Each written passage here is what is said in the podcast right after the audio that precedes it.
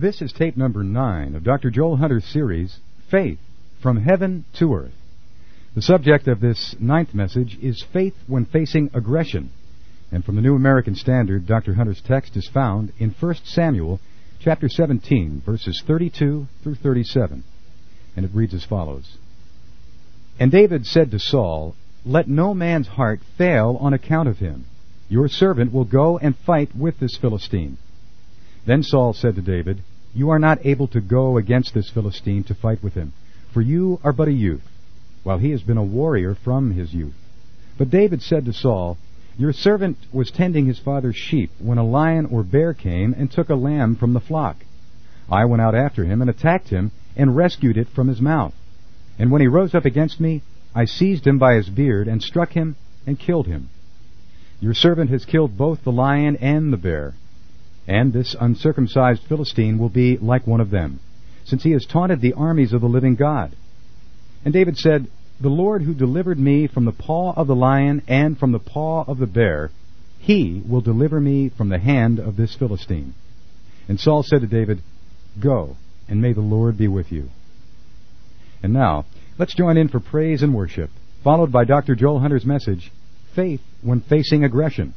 Message number nine of the series, Faith from Heaven to Earth.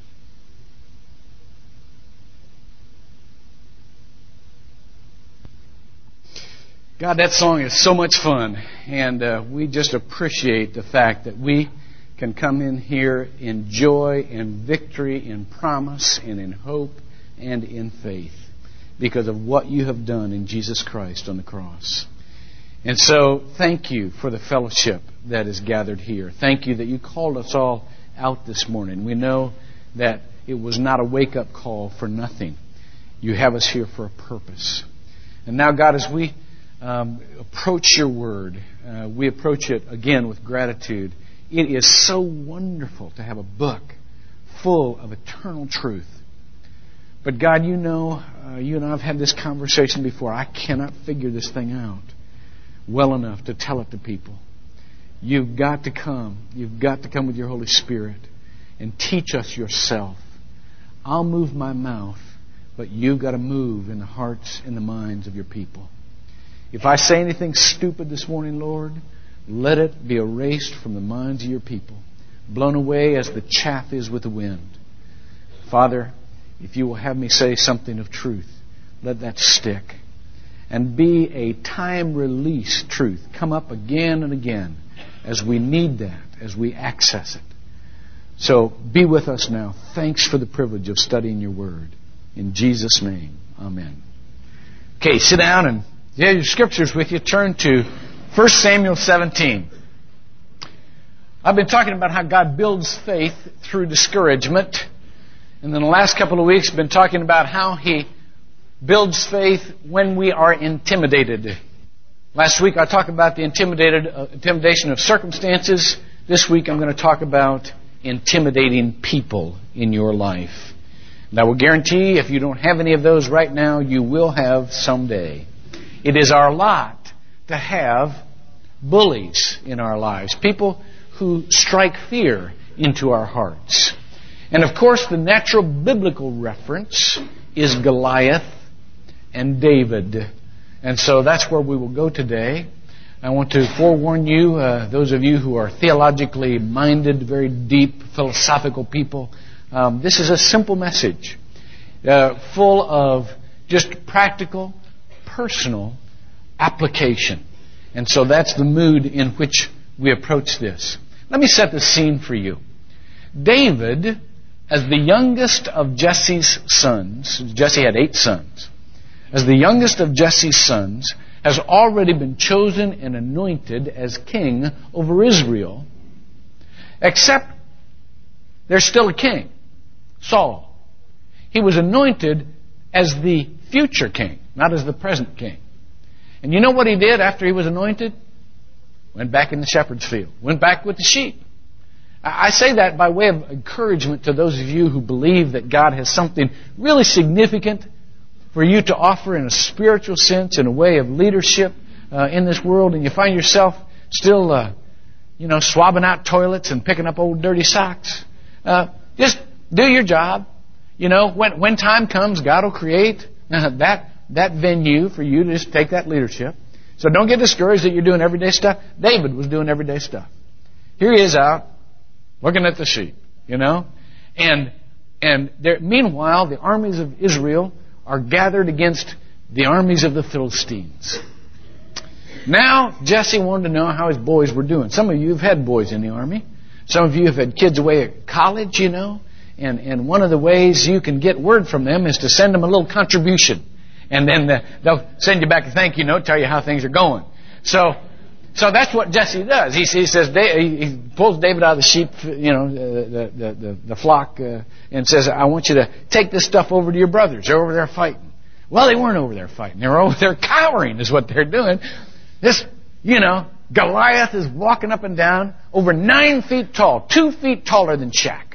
Picture this guy. And a lot bigger, you know? Picture it. Walking over saying, come on, you know, anybody, come and fight. And all the Israelites were just, you know. Well, David goes over and, and finds his older, older brother, Eliab.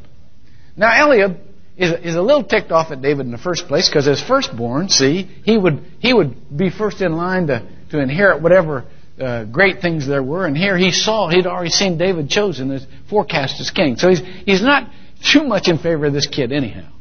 And, and, and then he comes and, and, and he's cowering and is ashamed of his fear.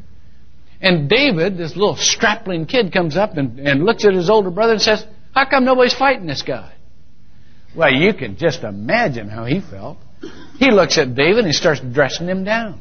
You know? He says, he says, he says in verse 28, he says, with whom have you, have you left those few sheep in the wilderness? You know, in other words, you, you haven't even got an important job. You know, I'm in the army.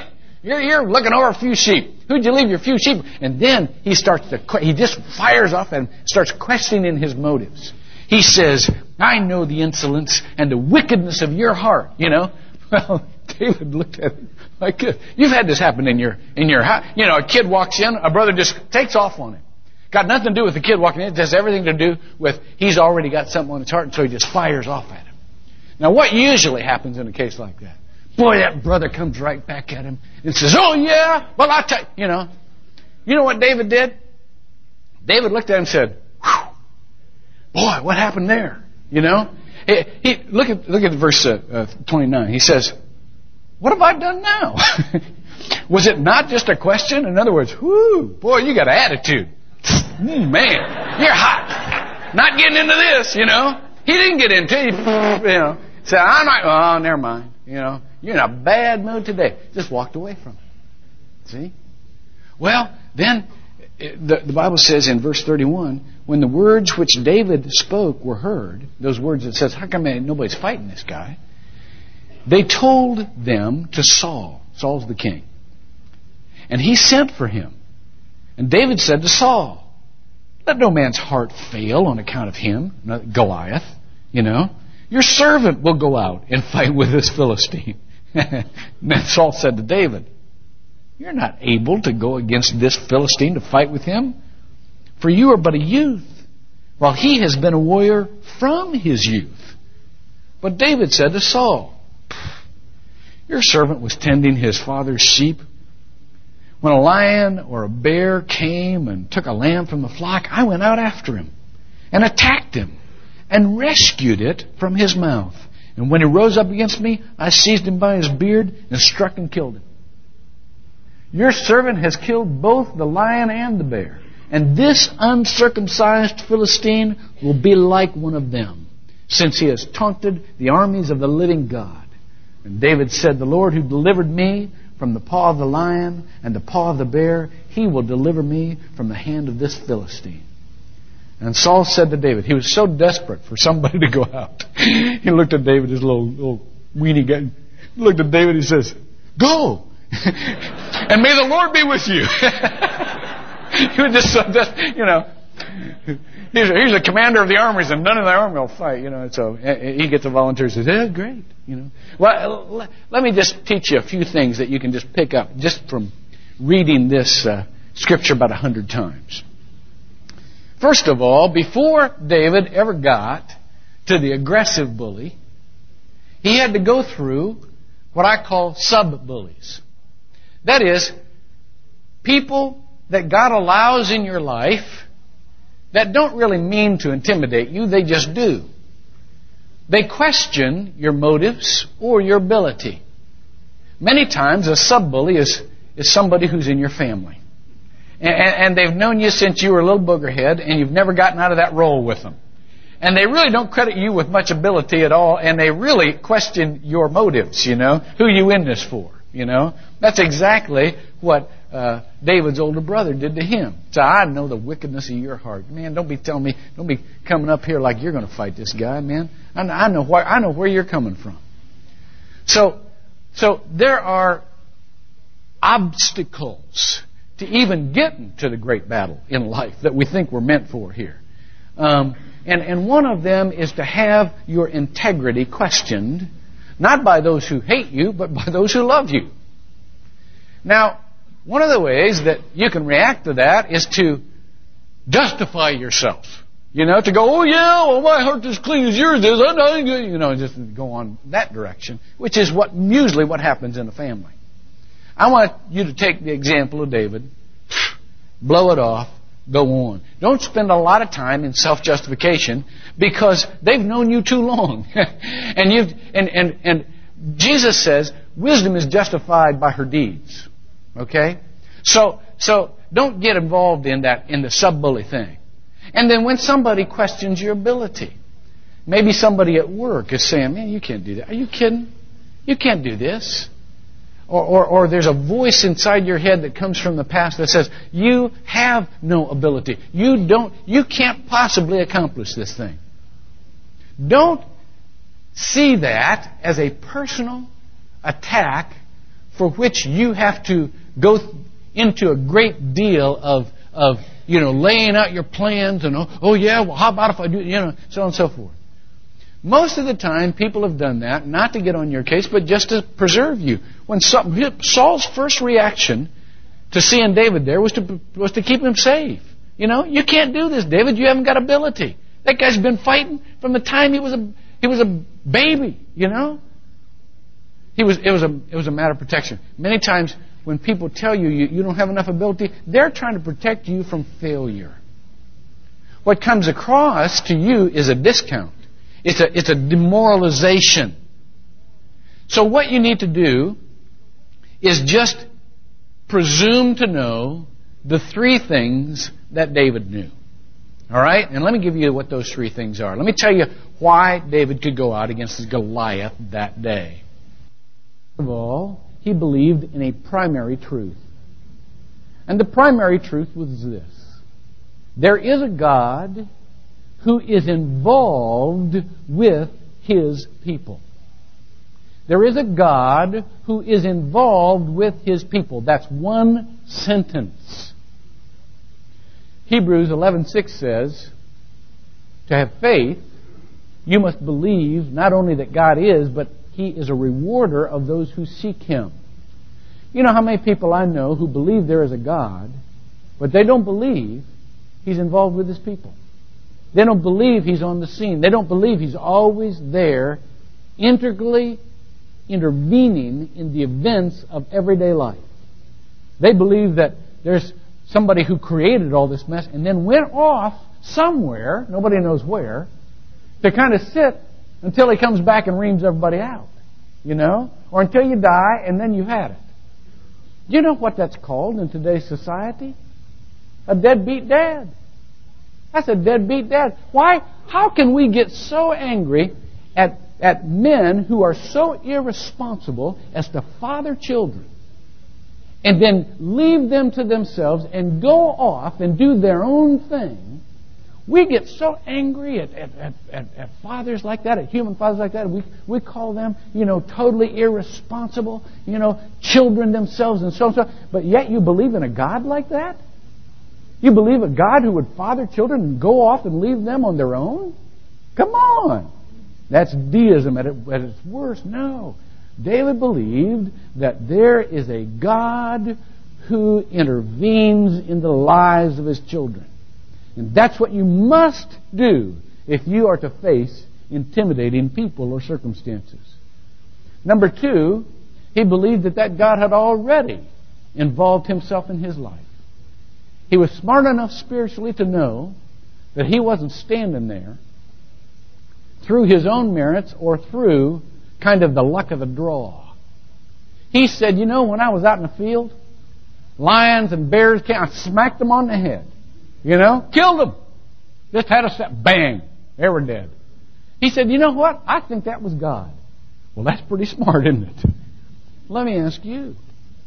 Do you think that it's just by the luck of the draw that you're here this morning? Think back, either physically or morally, at the consequences you deserve of your actions.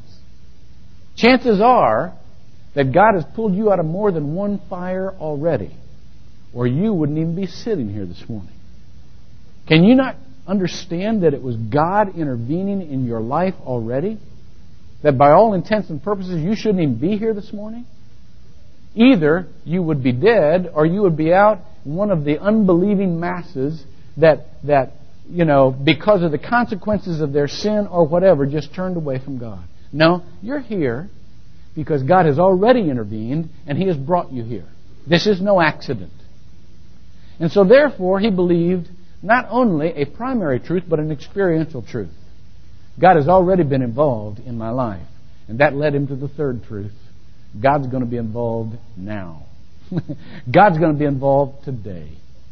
God's going to do to this Philistine what God did in my past to the lion and the bear. Okay? Now, when you believe that, then you have a basis to go into the battle, to the primary bully. Once you've made it past the sub bullies, you go to the primary bully, and that's who's yelling at you right now. Who wants to take you down right now? And like I said, if you don't have anybody in your life right now, you will have someday. How do you how do you approach folks like that? Boy, we can learn a lot from David. First of all, he depersonalized the battle. Do you notice in the book that he doesn't even call him by name? He just categorizes him. You know? Just says, refers to him once as him, you know. Don't let your, don't let your, uh, uh, your people's hearts fail. Look, it says, and let no man's heart fail on account of him. And then he called him this uncircumcised Philistine. like, you know? Here's, here's something very important to remember. When you're facing a bully, it looks like that person is your problem. And it also looks like you are their problem. I want to tell you, neither is true. Neither is true. You're not their problem. If they weren't yelling at you, they'd be yelling at somebody else. It's got nothing to do with you personally. All of us go through this thing, oh, I wonder what I've done. I wonder how I can correct my behavior so they'd love me.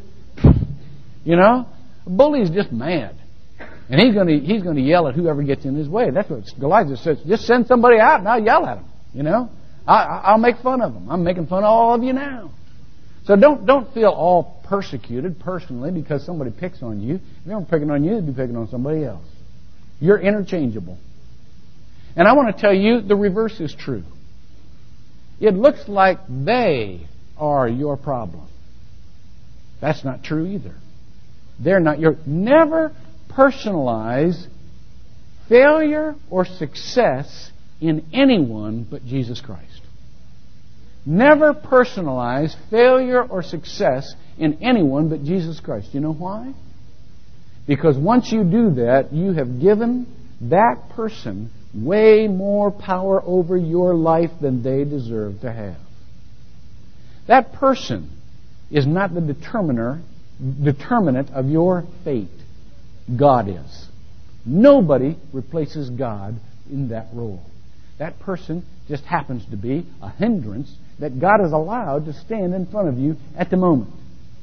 Don't concentrate on him or her Concentrate on your goal.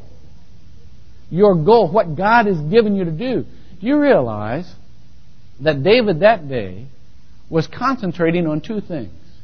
He was concentrating not on Goliath, he was concentrating on the honor of God and he was concentrating on the welfare of the armors uh, of the armies of Israel.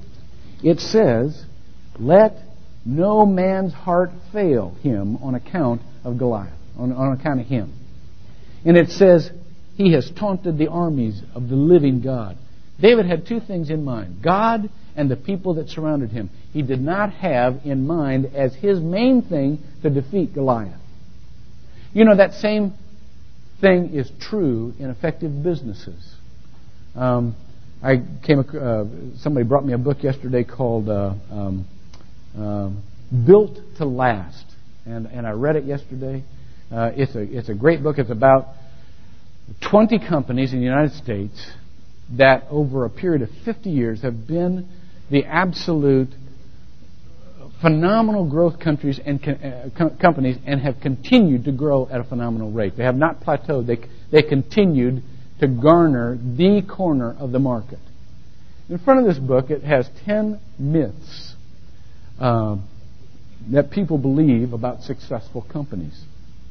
One of those myths is this that companies get successful by defeating their competition. These authors studied all of those companies, and not one of those companies was concerned, even significantly, with defeating the competition. Every one of those companies was, concerned with one thing, and that was accomplishing the goal for which it was made. Competition, yes, was a reality, but competition was not a focus. You understand? It must be that way in your life. Competition or bullies or whatever you want to call it, adversaries are a reality. They must not be a focus. Your focus must be Jesus Christ. Who He made you to be, what He made you to do. And when that is true, then you have the proper perspective to overcome the bullies.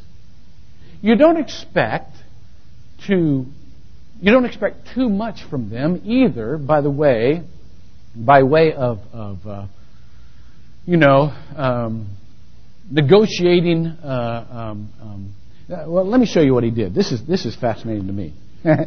In verse 36, he grouped Goliath with the animals.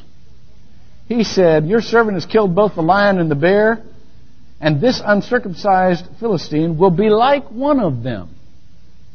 Now, let me tell you what he was doing. David realized that there are some people in this world that only understand aggression, like an animal. You know? You know, don't you, that there's, there's probably a ceiling level on the mentality or the mental ability of a bully. If there wasn't, he wouldn't be a bully, or she wouldn't be a bully. You know? People who think don't have to resort to that kind of aggression. And so he looked at Goliath and, and he said, You know, this is not a matter of, of real negotiation here.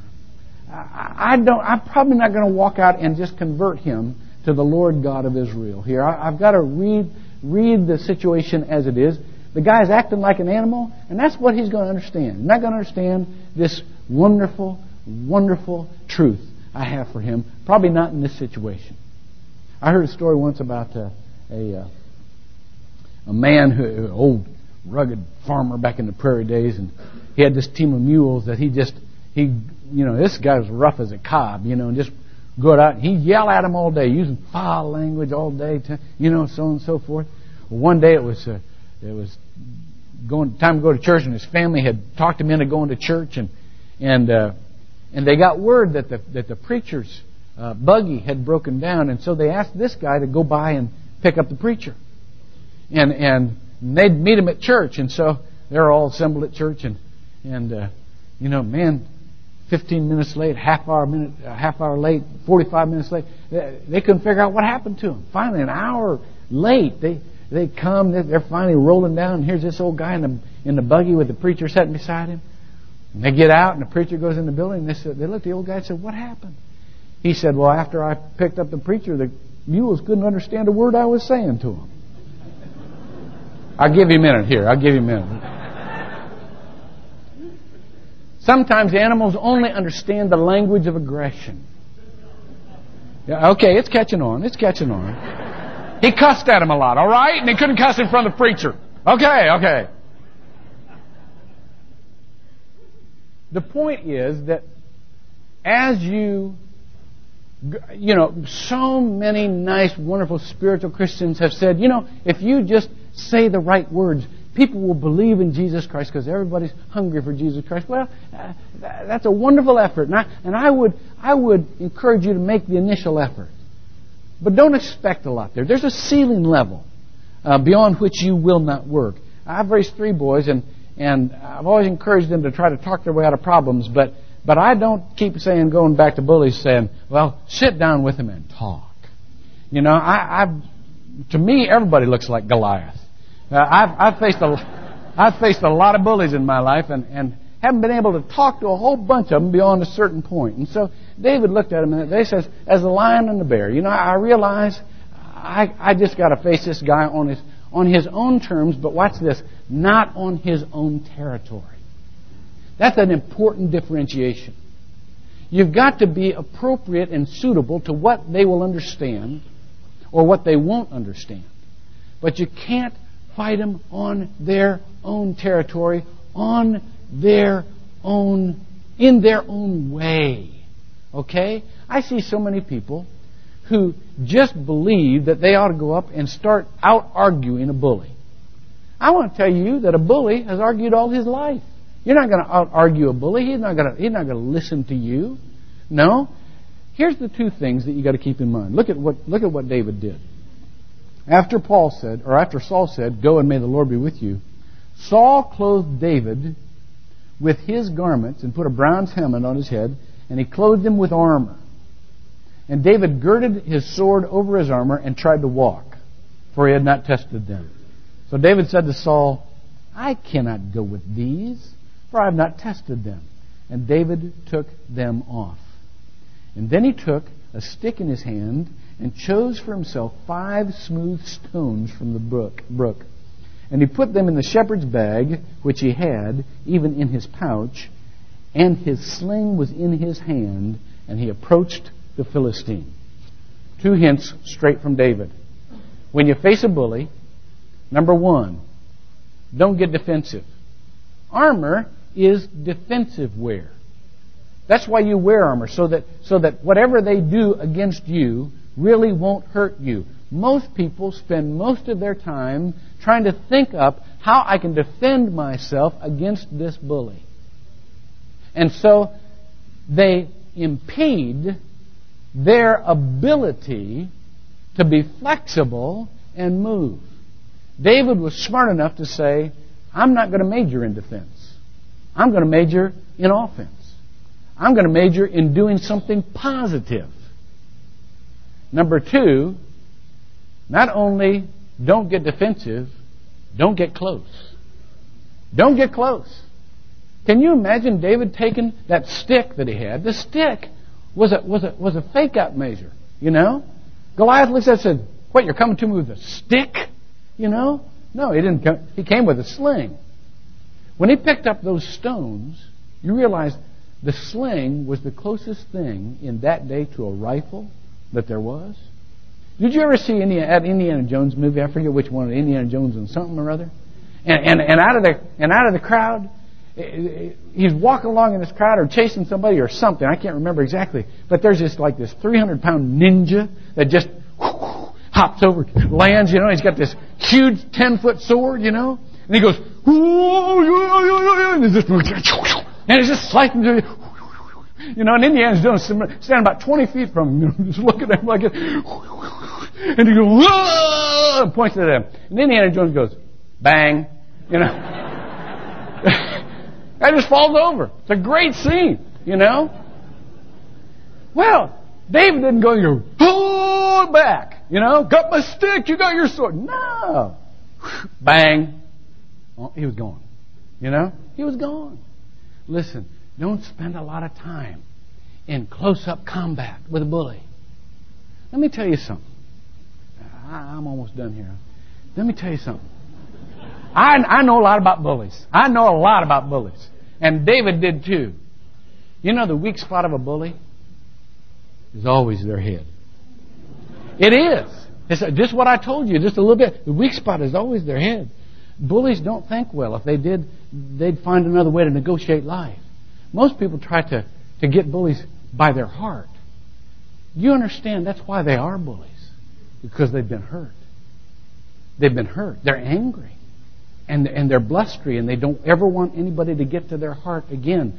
That, that, there's armor over that heart. Don't try to go with the heart. no. Figure out what you need to do in order to accomplish your task. Outthink a bully. You can do that. You're smarter than that. Outthink a bully.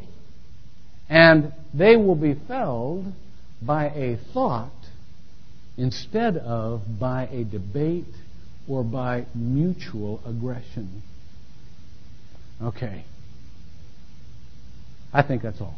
Pray with me. God, thank you that you have given us in our lives bullies. I say that because I know that no one helps us to depend upon you more than a bully who reveals our inadequacy and raises our fear level. We depend on you many times best when we're most afraid. No one helps us to check out our motivations or our lack of ability better than a bully, the purity of our heart. So thank you for the test that you put us through when people are aggressive. We would pray for a very few things this morning, and we know that you will provide the answer to these prayers by faith. Number one, we would pray that you would help us not concentrate on that person. They are not our goal. Their defeat is not our victory. Our victory is to become like Jesus and to do as Jesus would do. So help us to take our focus off that person and to continue being productive. Number two, we do pray that if anything we could say or do, any way we could act, would give them something to come to you about or for, Lord, we would love that. So if there's any little way, let that be let that be a part of how we respond, but not all of how we respond. But third, Lord, we just pray that we could be effective for you. That we would be as intense about guarding your honor, as intense about doing something for everyone and not just ourselves, as David was. Help us, Lord God, to serve you. We pray in Jesus' name. Amen. Now stand and I'm going to read for you a benediction. This comes, this benediction comes from Ephesians chapter 4. This I say, therefore, affirm together with the Lord that you no longer walk just as the Gentiles also walk in the futility of their mind, being darkened in their understanding. You did not learn this way from Christ. Put on the new self, in which the likeness of God has been created in righteousness and holiness of truth. Amen. Go from this place and walk in Him. Amen.